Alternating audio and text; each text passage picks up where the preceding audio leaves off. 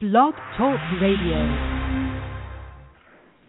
Coming to you since 1997 on KKUP Radio with over 250 guests and still going strong in their 12th year of weekly broadcasting, the International Taz and Paula Show brings to you expansive, engaging, and groundbreaking intensity on radio and now on the internet airwaves today. Listen live every Thursday or visit Embracing Mother Earth's archives, exclusive articles, ask questions, and receive actual answers from guests anytime at TazandPaulaShow.com. Taz and Paula's special guests are experts coming from all walks of life, energizing our lives with a passion that inspires and teaches us with each of their compelling personal life journeys, with roots from ancient wisdom and bridging it with modern science. We hope today's show touches the wisdom of your heart. And now, Taz and Paula. we are so blessed to have in our presence Neale Donald Walsch with us today. He is a modern day spiritual messenger whose words continue to touch the world in profound ways. Neale is the author of the well known book, Conversations with God, that reached the bestsellers list of the New York Times and occupied that lofty position for over two and a half years. And it can be found in many personal libraries, including ours, I must add, and is being studied as a handbook in groups worldwide. His series of ongoing books, 28 in the present number, that emerged from this one, has been translated into 37 languages, touching millions and inspiring important changes in day to day lives everywhere. And today we'll be talking about Neale's latest book, God's Message to the World, where he invites people to a new form of communication with God. You are now listening to the International Taz and Paula Show. I'm Taz. And I'm Paula. Well, Taz, from the early 90s, Neale has been on the marvelous journey where his connection with God has led him to redefine our, our Creator with his ongoing experience. Therefore, supporting the shifting spiritual paradigms around the globe, and in order to deal with the enormous response to his writings, he has created several outreach projects, including the CWG Foundation, CWG for Parents, Humanity's Team for CWG Helping Outreach, and the Global Conversation, all accessible at his hub website, which is www.cwgportal.com. The CWG stands for Conversations with God. And it's all dedicated to assist the world move from violence to peace, from confusion to clarity, from anger to love. Neale's work has taken him from the steps of Machu Picchu in Peru to the steps of the Shinto shrines of Japan, from Red Square in Russia to St. Peter's Square in Italy. And everywhere he has gone, from South Africa to Norway, Croatia to the Netherlands, the streets of Zurich to the streets of Seoul, Neale has experienced a hunger among the people to find a new way to live, at last, in peace and harmony. And he has sought to bring them to a new understanding of life and of God, which would allow everyone to experience this. Mm-hmm. Not only that, Paula, but Neale has created an area on his website where members can interact directly with him every week. And every week, his subscribers receive a new writing from him. He then works with members through questions and answers about the article's contents. Uh, it's a great opportunity to interweave directly and have their own ongoing community of touch with Neale's conversation uh, with God books. Neale Donald Walsch, we are so fortunate to capture some time with you this afternoon. It's such a great pleasure to have you with us. Welcome. Well, thank you for all those very kind words, and I, I, I don't, I, I don't feel that I can live up to them. I, I, I think it's a little bit lofty of an introduction, and I'm sorry that that you were sent all that material by my publicist. because you know what? I, I have to tell the people who are listening now, I'm just a regular person. I swear to God, I'm just a regular, ordinary human being, no different from anybody else, with my own glaring set of faults and foibles, so to speak, although I do see them as perfections in the long run, and my own very, very simple, basic human personality. So when I hear introductions like that that are written, you know, kindly written by publicists, I think, gee, I wonder who they're talking about there. But all all that happened to me was something that's happening to everybody, uh, Paula and Taz. It's happening to people all over the world. In fact, to all people throughout human history. All that happened to me is that I had a conversation and continue to have a conversation with God. And God has made it very clear to me. I'm talking to everybody all the time. The question is not to whom does God talk? The question is who's listening? Yeah, That's very important. What do you mean by the uh, prior assumption? And why is it important to challenge it when it comes to our beliefs? Well, you know, I think that, uh, first of all, uh, just to back up one step, beliefs create behaviors. So what we believe about ourselves, excuse me, about, about, God, about life, what we believe uh, about all of our experience from birth to death is not unimportant. It tends to generate and to sponsor uh, most of our uh, human behaviors, both individually and collectively as a society. So, if our beliefs are inaccurate in some to some degree, uh, it's going to create dysfunctional behaviors, and that, of course, is what's happening on the earth right now. Nothing that we've created uh, that we intended to produce particular outcomes have done so. If I could just give you an example, uh, in the area of politics, you know, we, we, imagined that that uh, our political beliefs would create a better life for all people on the planet, security and safety and harmony between nations. In fact, it's produced exactly the opposite. We imagine that our economic beliefs, the ideas about how economics should work on this planet, would produce plenty, or at least opportunity, certainly, for all people. Uh, but in fact, it's produced exactly the opposite. We've imagined that our beliefs about our social systems between peoples would create, you know, harmony between peoples of all races and colors and and, and ideas uh, between in, from neighborhood to neighborhood as well as country to country. In fact, it's produced exactly the opposite. And saddest of all, saddest of all, we have imagined that our beliefs about God would create a, a sense of a closer a, a closeness to God and a closer relationship with each other. And uh, sadly, that too has produced exactly the opposite continuing war, violence, anger, terrorism, even killing and beheading on television in the name of God. And so we see then that our beliefs are not unimportant because our behaviors are being sponsored by our beliefs about life and uh, the beliefs about God that sponsor our beliefs about life. Now, to answer your question directly, what we have been uh, unwilling to do in human society is to question our prior assumption with regard to those beliefs. If we did this in medicine, we would be performing brain surgery with a very sharp stick. But in, in the areas of medicine, in the areas of technology, in the areas of science, the first thing we do when we imagine ourselves to have discovered something that's true, we question it. Immediately we question it.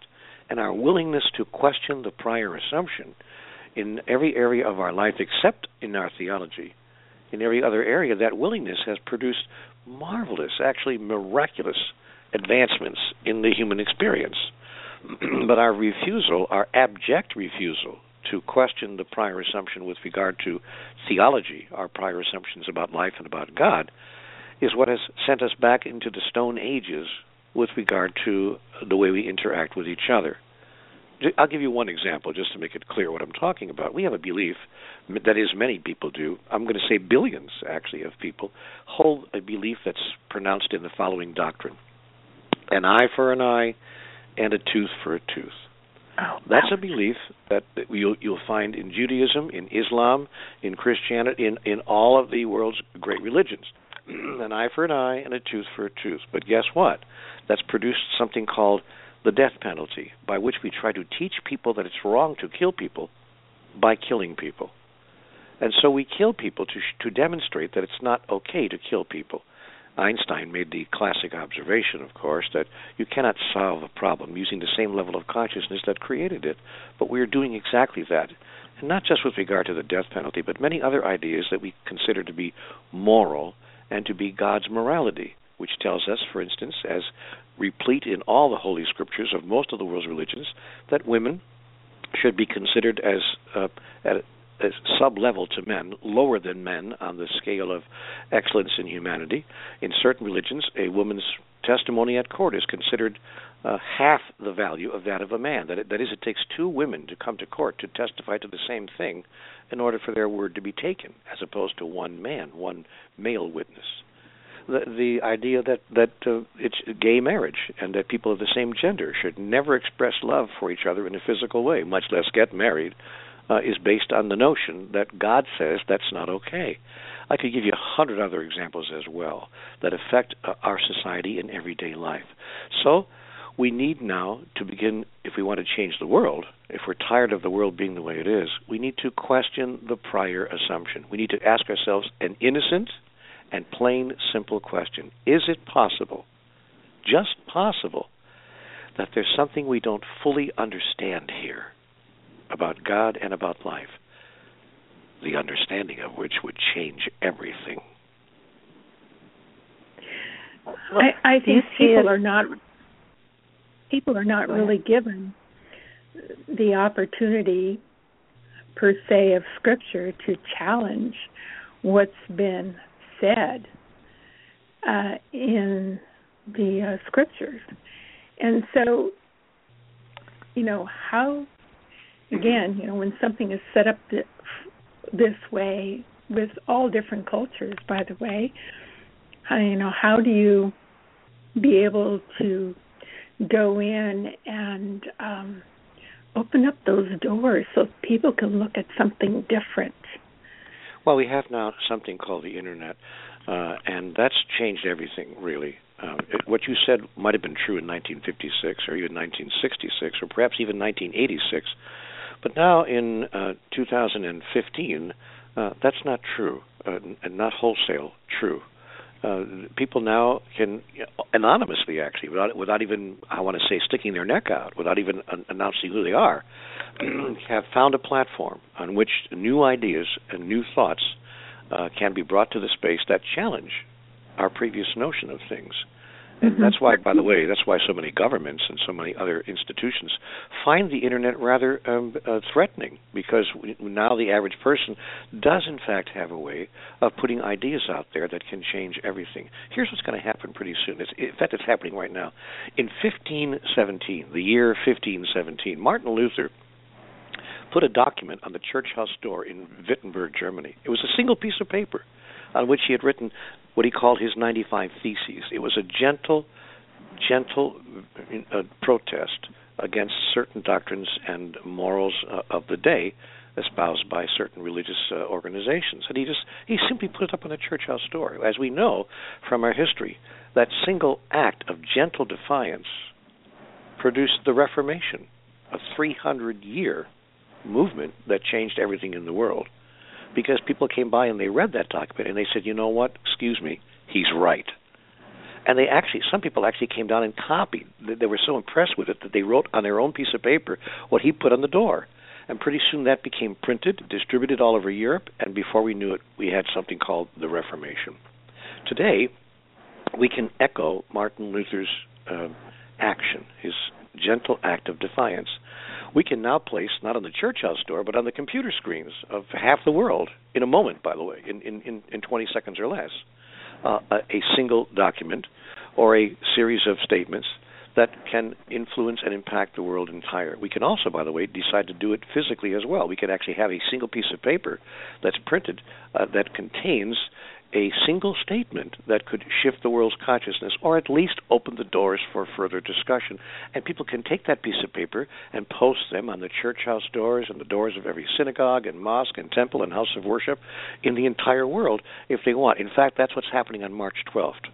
On the 12th of March, I am sponsoring a movement called Awakening Day in which I'm inviting people to simply place that single sheet of paper on which are, are, are found 1,000 words that would change the world.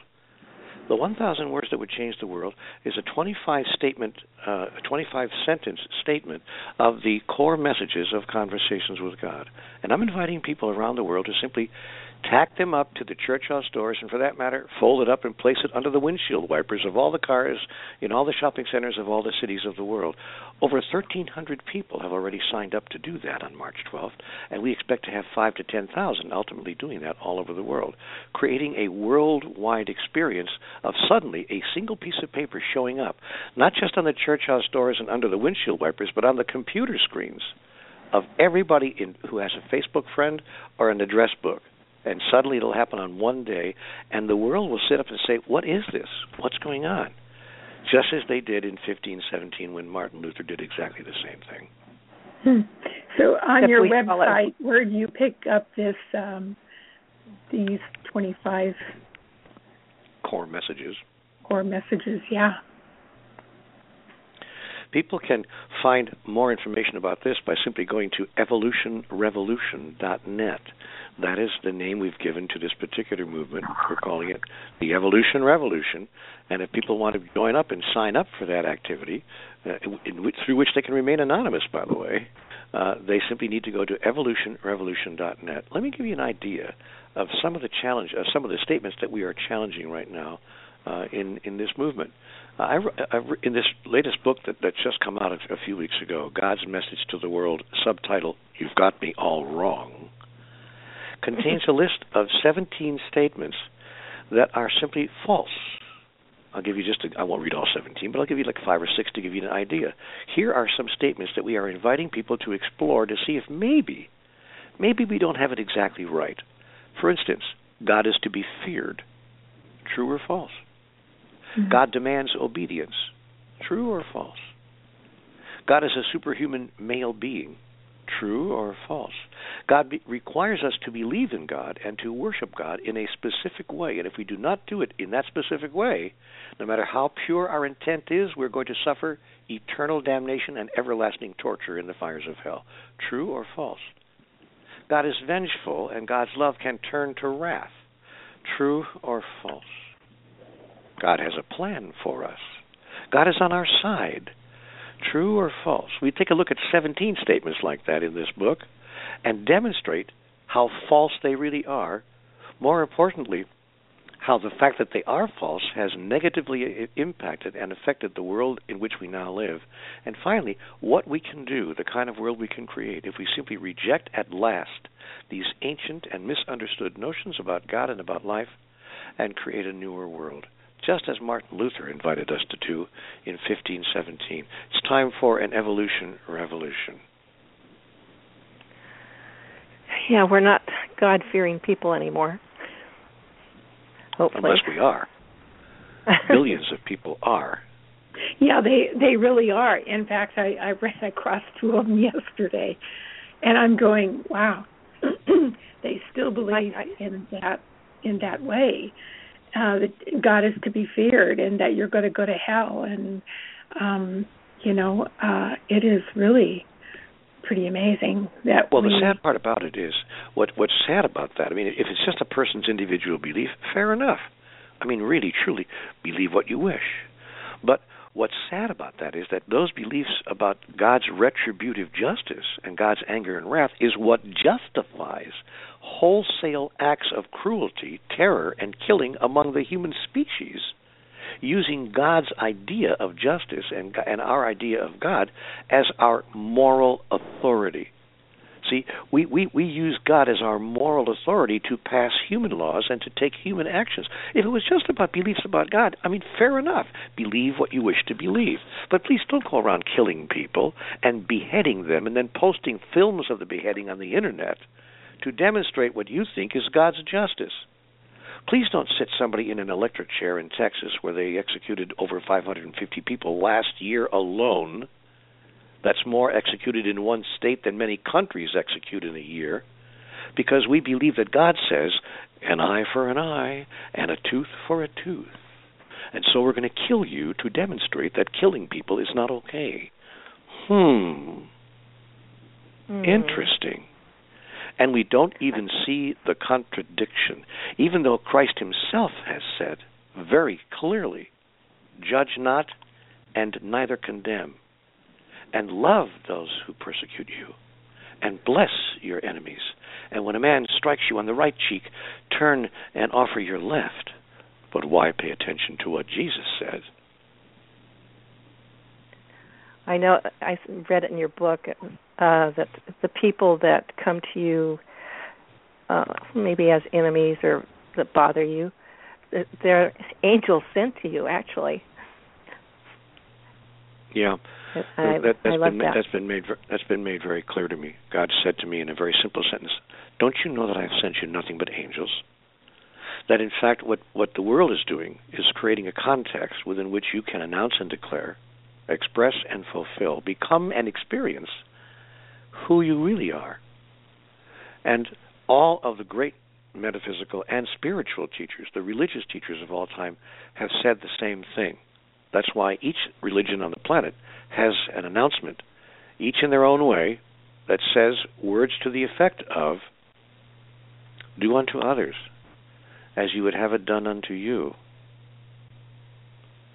So it's really quite simple the the way to proceed to change our world on the planet is really very very simple and very very direct. We simply want to ignore it. We want to pretend that those wisdoms don't apply to us, or that we don't fully understand it, or that killing is okay as long as we're doing it in the name of God, which Christians did for 300 years in what was called the Crusades, where at the order of the Pope we killed anybody who did not confess in Christ. I mean, we killed them right on the spot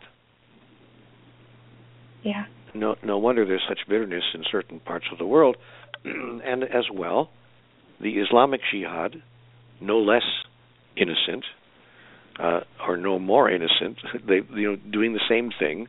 Uh, certain practitioners of those religions. This doesn't mean to indict all Christians or all Muslims or all anybody, but it does let us know with uh, without any uncertainty that our beliefs in God's wrath has justified morally our beliefs in our own wrath and allowed us to practice that wrath and to terrorize and kill people in God's name. All of which is what caused Archbishop Bill Swing of the Episcopal Church, now retired, to say a few years ago, In God's name, can we stop the killing in God's name? Uh, that's what every. I mean, that's what the majority of people want to deep in their heart. But I'm not sure um, that the majority of people do. That's what a certain a, a portion of the people now, a what I would call the cultural creatives, want.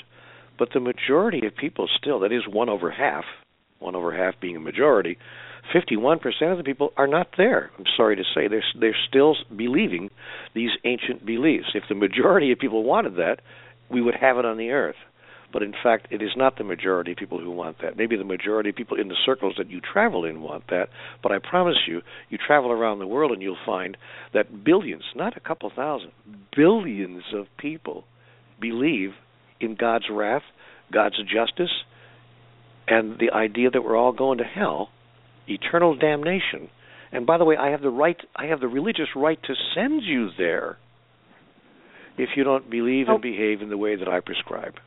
Oh, I heard that. what I was saying, what, I- what I was saying is the majority of people want peace and harmony. I mean, I would agree with that. they don't. I would. I, They don't would know how with to that. about it. You know, and and that Yeah. that that's the that's the first question on the top of my website. Right at the top of my website, evolutionrevolution.net. The very first question is, how is it possible for billions of people to all say they want the same thing and be unable to get it? Well, they go at it differently. Wow. Well, don't you think we're control? I mean, religion is a way to control people, and we're religion, just like politics, sheep. economics. Uh, uh, religion is not the only way that we that people are controlled. Politics, economics, our social systems, most of which derive from our earliest religious beliefs. Fair enough. So yes, w- our whole society is is immersed in a a series of institutions, not just religion, politics, economics, social constructions, and uh, c- civil laws all around us that that uh, you know, attempt to control us. You know, there's something very interesting about being controlled at that level. I uh, I know of a place uh, in the world where the traffic is unbelievable, unbelievably complicated. It's called I call it in my own mind I call it Suicide Circle.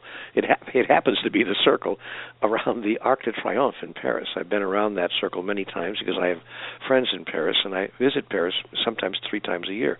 And my friends live two blocks from the Arc de Triomphe. Well, getting across that circle, you take your life in your hands there are no traffic lanes, there are no traffic signs, there are no traffic lights, and there are no traffic police. You're on your own. And thousands of people crisscross that circle every day. It's enough to turn your hair gray if you've never done it before. But here's what's interesting something fascinating. Fewer traffic accidents and far fewer traffic fatalities occur on that circle around the Arc de Triomphe than occur 150 yards away on the Champs Elysees, where there are lane markings, stop signs, traffic lights, and traffic police. How is it possible that where there is a complete freedom and lack of restriction and governance, there is more safety and more security than there is where the traffic flow is tightly restricted and governed by signs and police? What's going on there? Is there a lesson to be learned here? The answer is, of course, that people that travel around that circle, around the Arc de Triomphe, all have the same thing in mind. They all agree with each other. The agreement is inherent, it's implicit. When you get on the circle, we all agree what we want to do is whatever it takes to take care of each other and ourselves sufficiently that we survive this journey. Yeah. It's quite simple. Great example. Yeah, it's, it, it's beautiful. Actually, there's a YouTube showing that, and it's very chaotic. but like you say, everybody gets through safe and the whole thing, you know. Ah. Yeah. Neale, throughout your spiritual journey, what was your biggest epiphany that you could have, um, and uh, that not ever anticipate or imagine that you could have never anticipated or imagined? I've been asked that question many times, Tess. I've, I've, I've, everywhere I go, people say to me, in the 3,000 pages of the Conversations with God material, what's the biggest epiphany? What's the most important message? If you could boil it all down to one sentence, what would it be? And I said, you know, I can, I actually can do that, because because I asked God, at, very early actually in the dialogue. There's a 3,000 pages of dialogue, but probably on page 27 or somewhere very early in in that in that conversation that I recorded. I I ask God, what is it? What does it take to make life work? What don't I understand here? The understanding of which would change everything. Please, t- would you just tell me? Because I've been around now for half a century and I just don't get it. What don't I understand? And God's answer was immediate and almost, in a sense, humorous. Humorous in the sense of a person who delights in the actions of a three year old child, for instance, who might chuckle a bit even as the correction is put into place. What God said to me was, Neale, Neale, it's really very simple. you think your life is about you. and your life has nothing to do with you. It has to do with everyone whose life you touch and the way in which you touch it. Yet when you understand that, and choose with deliberation and intention the way in which you touch the lives of others, all the things you are yearning for in your own life will come to you without effort, automatically. Or, as someone far more eloquent than I will ever be once said, Seek ye first the kingdom of God, and all these things will be added unto you.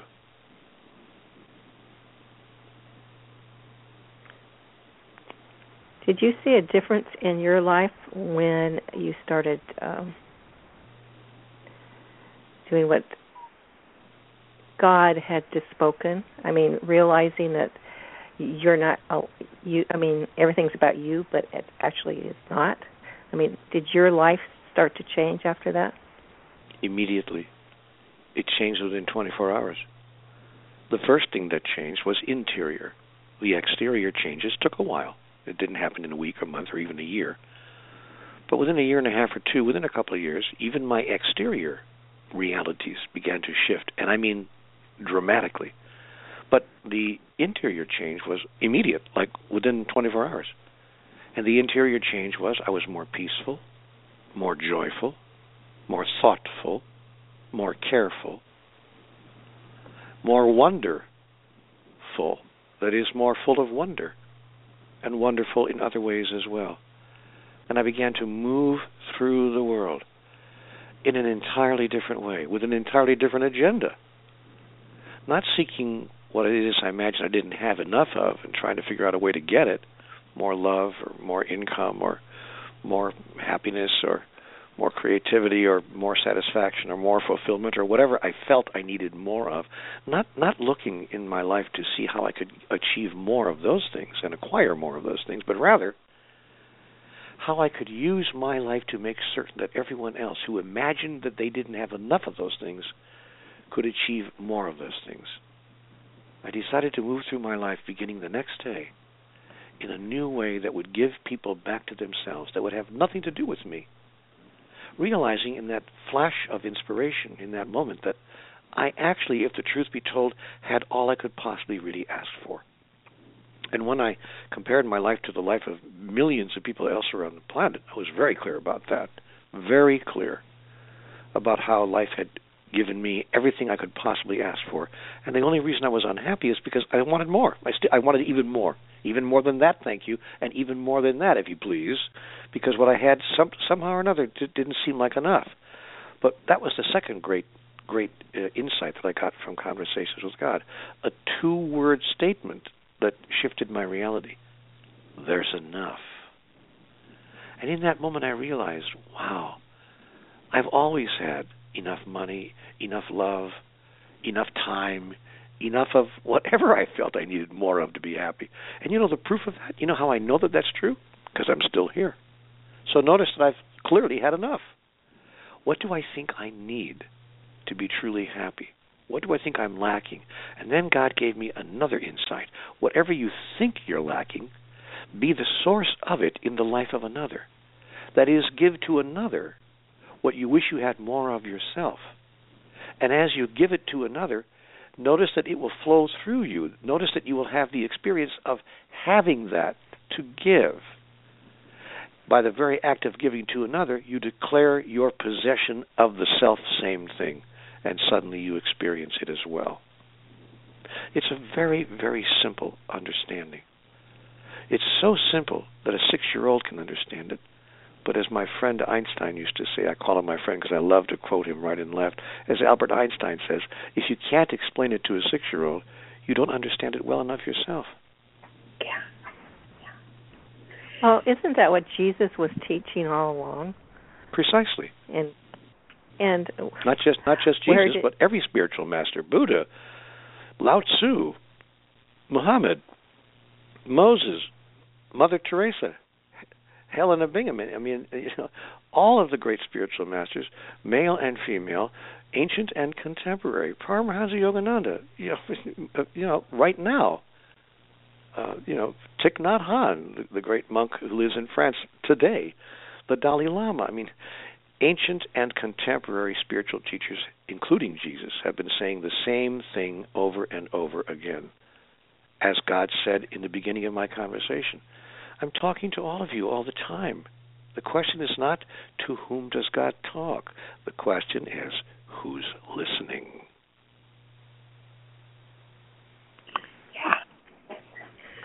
Yeah. where did we lose it all?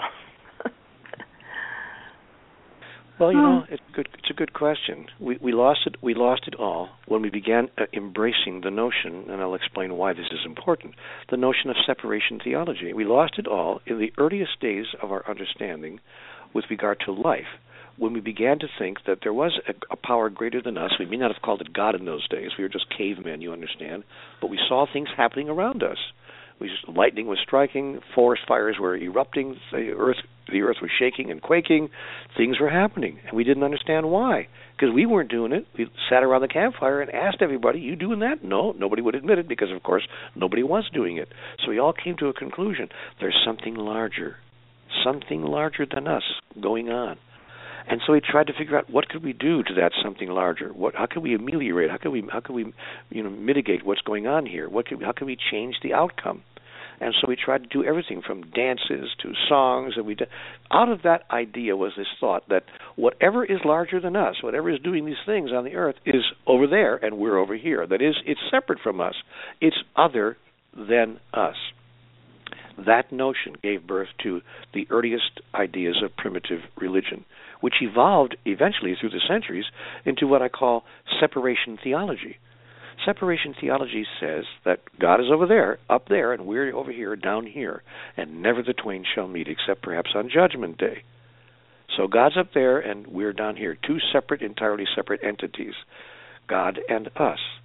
And as I said earlier, if that's just a belief system that we hold, fair enough. Let you know, let it begin and end there. Fair enough. But the problem is that a separation theology produces a separation cosmology. That is a cosmological way that human beings hold the experience of life itself. That indicates that everything is separate from everything else. We live in a in a in a milieu of disunity. Even that would not be so bad if it if it began and ended there. But the problem with a separation cosmology is that it produces a separation psychology. That is individual psychological holdings that says I'm separate from you, I'm other than you, and regrettably in some cases I'm better than you. Even that wouldn't be so bad if it ended there. But a separation psychology produces a separation sociology. That is, entire societies that believe that they're better than other societies and separate from other societies. And sadly, a separation sociology produces a separation pathology, pathological behaviors of self destruction, observable throughout human history. The formula, how we got here, is really quite simple. It's easy to observe. The question is not how did we get here, but how do we get out of here? That's why I wrote a book, God's Message to the World. You've got me all wrong. It's like right in front of our face, but we haven't seen it. Or even if we have seen it, we don't believe it. Sadly enough, we don't believe it. You know why? Because it's too good to be true. But if our beliefs about God can't be too good to be true, what can?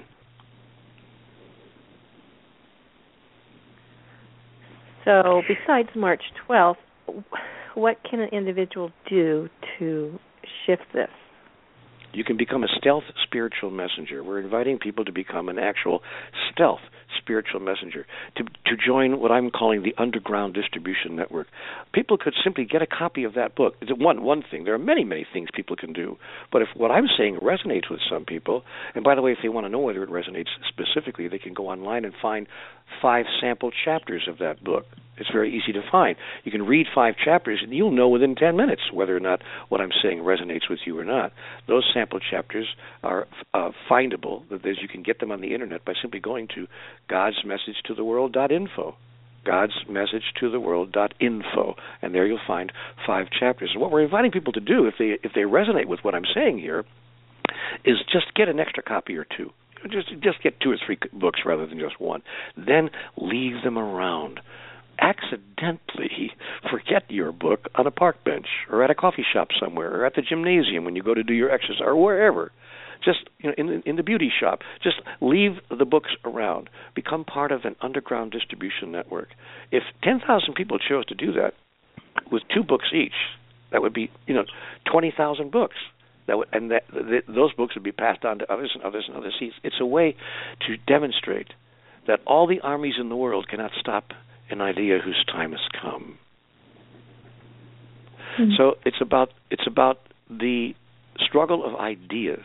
And that's what people can do. People say, well, what can one person do? Actually, one person can do a great deal. If someone had said to me, by simply sharing ideas, that my life would ultimately wind up touching 15 million people who have purchased these books, I would have laughed and said, that's improbable, impossible, and not going to happen. And God would have said, Really? Watch. now, on on your uh, website, uh, you have a free book called "Storm Before the Calm," and I was reading that, and uh, I haven't finished it, but it's pretty powerful. and I would suggest for people to read that. Yes, it, it, it, indicates what's going on in the world today. It's one of several free books that I put up on the website, on, on the internet, I should say. Many many of my books are are placed in whole on the uh, internet so that I can answer people who've said to me, and some people have said, "Oh well, it's all very nice and well of good of you to do that. You're making tons of money off of your books." I say, "Well, really? What other author do you know that puts five books in total, complete, on the internet?" I don't know many who do that, and I don't know even one other spiritual author who does it. Name one, because I don't know of one. Deepak isn't doing it. Marianne Williamson isn't doing it. Eckhart Tolle isn't doing it. James Redfield isn't doing it. In fact, I know of no other spiritual author who's doing it. Well, I think they should start doing it. Cause yeah. well, it's pretty incredible. I and Neale, you know, you uh, in uh, 1992 in February, you um, say that you had a mystical experience that set your life on this extraordinary path that you're on now. And what was that experience that you had? Well, you know, I was uh, awakened by my emotions. Actually, sometimes your emotions can wake you up, and I was literally tossing and turning in my sleep, and I was awakened by my emotions, and I was furious.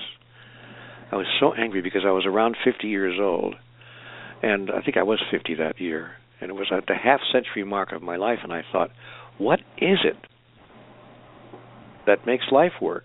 What have I done to deserve a life of such continuing struggle. You have to understand, to place this into context, this was just about the time, about just a few months after I got off the street, after living on the sidewalk, after living outside for a year of my life. I was a street person for a year.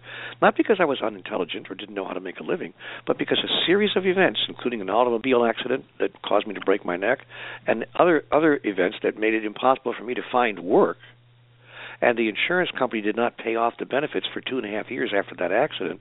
So for two and a half years, I was without income. And I had nowhere to turn and nowhere to go. At least I thought I didn't. I didn't want to go to my family. I didn't want to go to my father. I could have called my dad and said, "Can you help me out?" But I, I was too prideful to do that.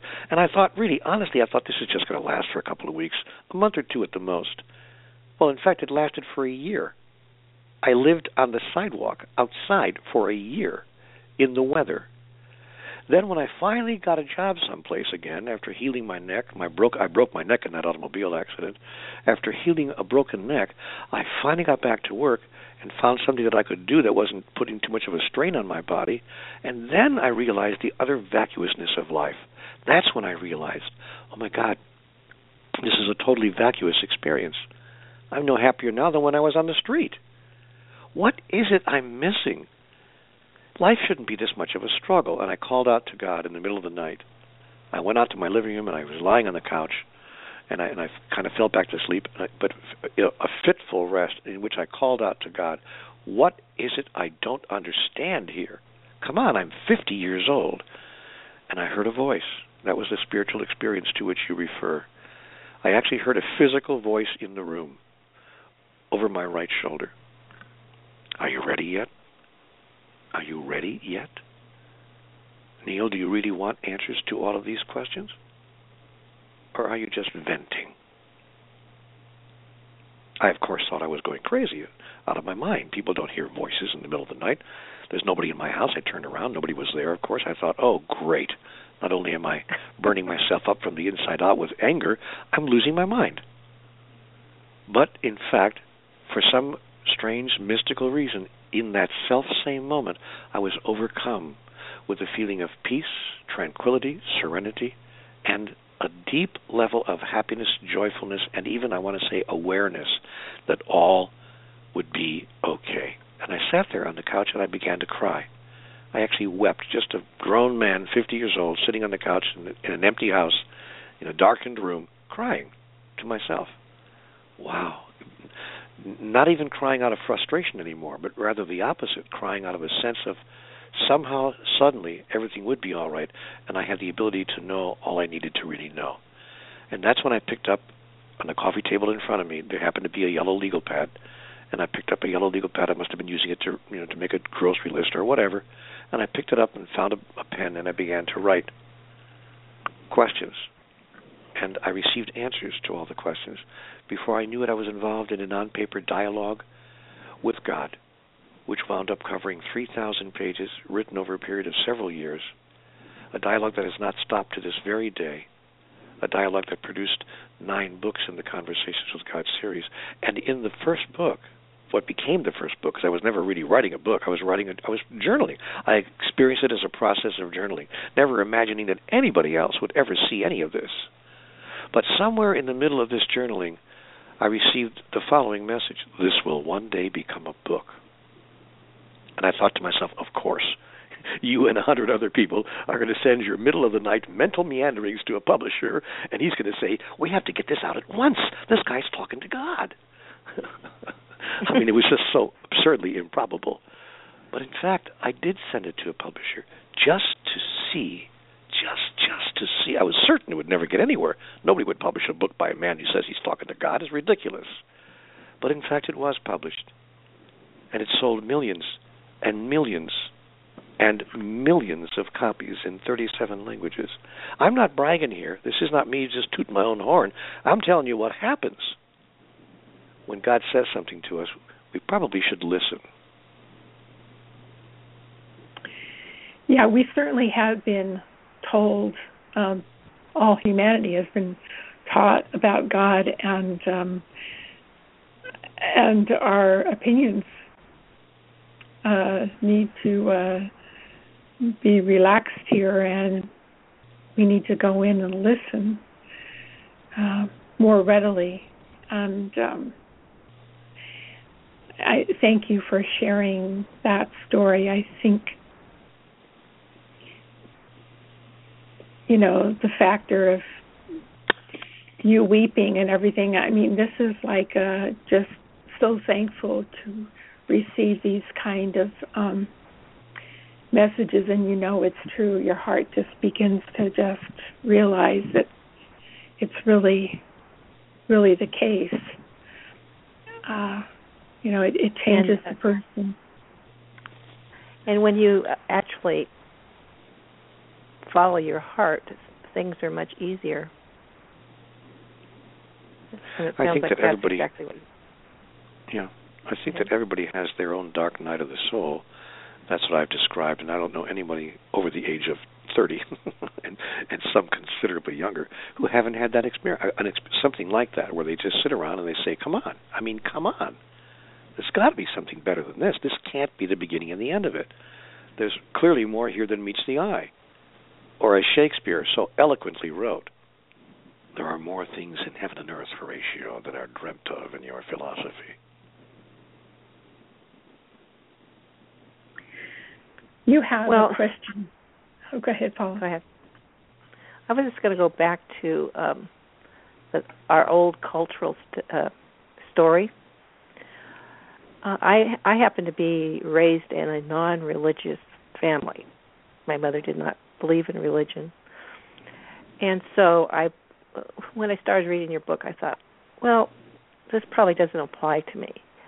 But then I saw the overlay where the culture study goes to the how I was kind of drawn in from another way. I mean, as, as far as economics go, polit- politics go. So everything overlays everything in, in our old cultural study story. There's no question about that. Even people who don't believe in God have their lives affected by those who do for several reasons. Number one, it's the majority of people. There are those who don't believe in God for sure, but the vast majority, I mean the vast majority, something like 65 or 70 percent of the people on the planet, studies have shown, do believe in some kind of higher power. So that then the uh, the other 25 or 30 percent are not unbelievers. Some are simply don't knowers. They just don't know, so they call themselves uh, agnostics. I'm not sure but the number of atheists, people who are absolutely certain there's no such thing as God, is about 5.6, 5.8 percent of the people on the planet. Nevertheless, because they're so far outnumbered, they discover very soon that the laws of nations under which they live, and the cultural norms, and the cultural standards, and the cultural mores under which they live, are all foundationed in religious precepts, dogmas, and doctrines. That goes without question. We, we, we see, we observe clearly that most of Western law is based on the law of the, the early law of the church. That's demonstrable. We can, you know, sociologists understand that. And as I uh, indicated earlier, our ideas right now about what is right and wrong, what is good and bad, what is what is evil and what is not evil, are based primarily on our earliest notions of what God declares to be right or wrong yeah. good and bad, evil and not evil. So even those people who don't believe in God, without question, have their lives affected by those who do. Therefore, the question of what does the largest number of people on the planet believe about God becomes not insignificant. Rather, it becomes the most important single aspect of humanity's evolutionary process. Our beliefs create our behaviors. There's no doubt about that. So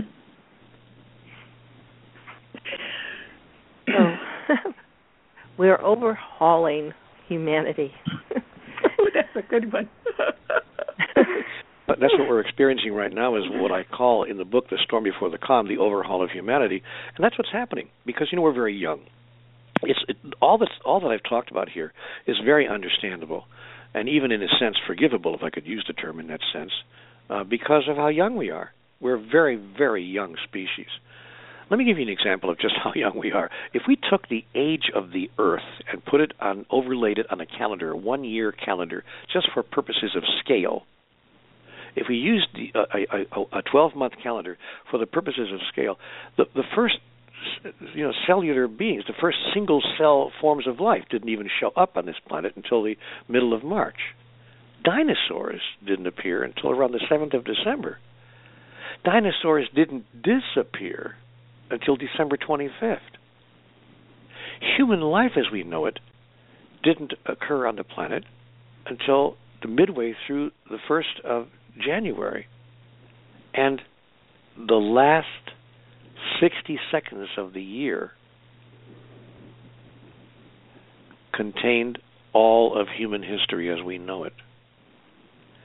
That's how young the human species is relative to the age of this planet. Forget about the age of the universe. So we are like children. The truth is, we are very much like children. And you know, we're like kids who've learned their addition and subtraction and imagine that's all there is to mathematics. Not even considering the possibility of long division uh, or forget about higher math. We think that addition and subtraction is all there is and we imagine that we know all there is to know about God. It's not even arrogant, it's simply the innocence of children. Now, when we understand that, then we begin to see humanity's behaviors over the past many thousands of years the way God does. God says, you know what, this is an evolving species. And they're just now, in these days and times, emerging from their long period of gestation and birthing themselves into the cosmic community of sentient beings. This is a birthing process. But like all births, it's fraught with both opportunity and danger. If we're not careful, we could in fact still do ourselves in because we are as children playing with matches. And we do have the ability to completely eliminate ourselves as a species in the universe. That's where we are right now. Understanding that, we are now moving into the overhaul of humanity, shifting and changing our most fundamental and, may I use the word, childish beliefs about life and about God. And changing and shifting them one at a time until finally the whole of humanity's belief system is overhauled. Not dissolved and thrown away, but shifted and changed as you would overhaul an engine. Not to stop it from working, not to discard it, but to make it work better than it ever worked before. So there's nothing really to be afraid of here in the overhaul of humanity if we understand exactly what's going on. And that's our opportunity right now to take a look at exactly what's going on and to decide what would it take to change our cultural story to reject at last and finally our childish beliefs about life, about ourselves, about who we are, and about this thing that some of us call God, Yahweh, Brahman, Jehovah, Allah, or whatever other word it pleases us to use to, re- to refer to that ineffable essence that we call the divine. if we can begin to shift and to mature in our beliefs and our understandings about all of that, we can sustain life. We can save life on this planet. But unless we change our course and direction, we will find that how we're living now is simply unsustainable. And life will show us that. We are seeing ourselves self destructing. We're doing it from Ferguson, Missouri to Syria and Iraq and all the places in between. Sad to say. But there's an out. Well, there's a chance. There's an opportunity. It's sad to say and sad to observe, but it's not does not need to be the end of times. You know, it's like the tale of two cities. It was the worst of times and the best of times. We have an opportunity here. It's just a question of whether we're going to take that opportunity, whether we're going to engage individually in the evolution revolution. But somebody has to stand up and say, "This way, this way, please." We're moving in the wrong direction, and that's an opportunity for each of us. Each of us can play a role in that redirecting of humanity's course in which we can change the course of human history. But it has to begin somewhere, and each of us has an opportunity to provide a, a, beginning point in our own lives and in the lives of all those whose lives we touch. That's why I wrote the book, God's Message to the World. You've got me all wrong. Love it. Plus, you're, plus you have the CWG Village, where it's a community that you started on the your website, which is fabulous. There's so much information on it. And just before we got on air today, you said that the easiest way to um, to get onto your website would be ndw.com. Is that right? No, ndwhome.com. Home. NDW, of course, being my initials, Neale Donald Walsch. So if people want to go to ndwhome.com, they'll find themselves on my home page. And that way they don't have to try to figure out how to spell my name. It's really quite simple. ndwhome.com. When you get there, click on CWG Connect if you want to connect with me directly and personally. Uh, or take a look at all the other resources that are there. I want to make one thing very clear before I finish here. The central message of Conversations with God is a single sentence Ours is not a better way, ours is merely another way. I want to make everyone who's hearing my voice now clear. I'm not saying here that CWG, Conversations with God, is the way or the best way. I'm simply saying it's another way Ours is not a better way. Ours is merely another way to look at life.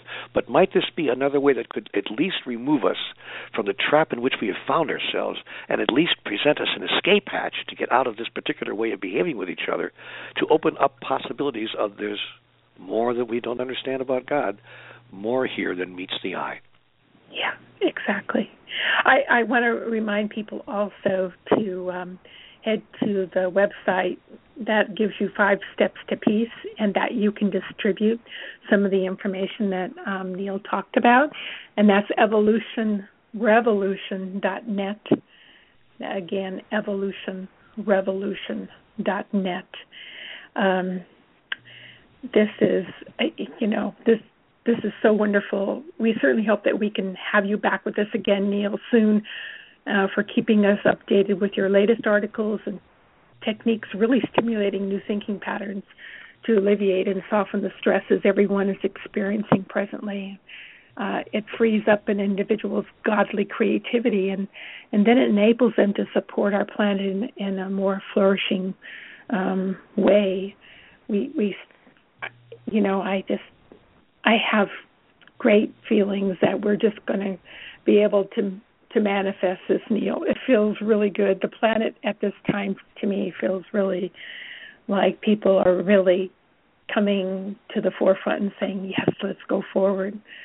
And um I I hope that other people feel that way too and um and well, I think that you're right. I think that they do in large numbers. The human race is losing patience with itself. It's as simple as that. We may not know the answers. We may not know the best way to get along with each other and to, even for that matter, improve our own lives.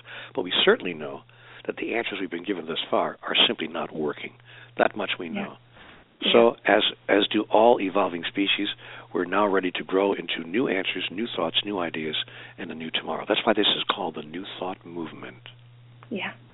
Great. Exactly. And we, uh, you're coming to our area, uh, the New Life Expo in April. So, looking forward to having you in our area.